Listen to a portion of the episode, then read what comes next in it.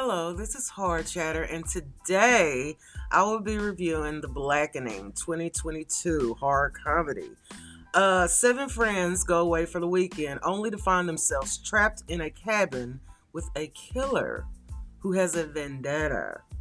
They must be they must pit their street smarts and knowledge of horror movies against the murder to stay alive, a murderer to stay alive. This was good. This was really good. And and I'm gonna tell you something. Kudos to Lionsgate for taking an opportunity to present a movie that deals with black people in horror movie stereotypes. I mean, you know, I've said this, but for years, you know, black people, we have loved horror, but horror hasn't loved us. Uh, very rare do you see black people in horror movies. So, this is a movie, they're off to a cabin, 10 year college reunion, and you know, there's a killer mist, and there's stuff that's happening that should not be happening at a a cabin in the middle of the woods. It's all hypothetical things that what would happen. And here's the thing: what would happen if black people had their own movie and they had to survive? Would they survive? That's the question. Okay.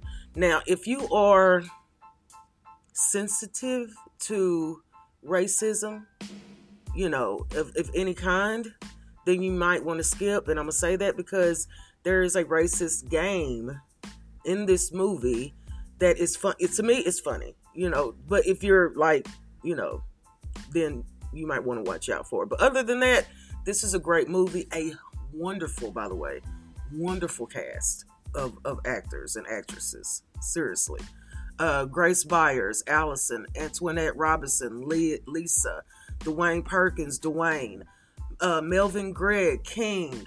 I mean, all of them did an outstanding, wonderful, wonderful job. Now, it has the potential to be a cult classic. And I'm going to say this to say this. I definitely want to see a part two. I definitely want to see a part two because, you know, it's rare that you find movies in horror that make you laugh, like really, really laugh. But then you get those movies that make you laugh and they make you think and they make you feel a little bit fuzzy inside. That's this is one of those movies. And the stuff that we're going through as a nation today, to me, personally, I find it amazing that Lionsgate took the opportunity to bring some some light, some funniness to horror. And to do it in that way is also doing an homage to Black Horror. Chef's Kiss. I give this a 10 out of 10. Thank you so much. This is Horror Chatter, and I'll talk to you later.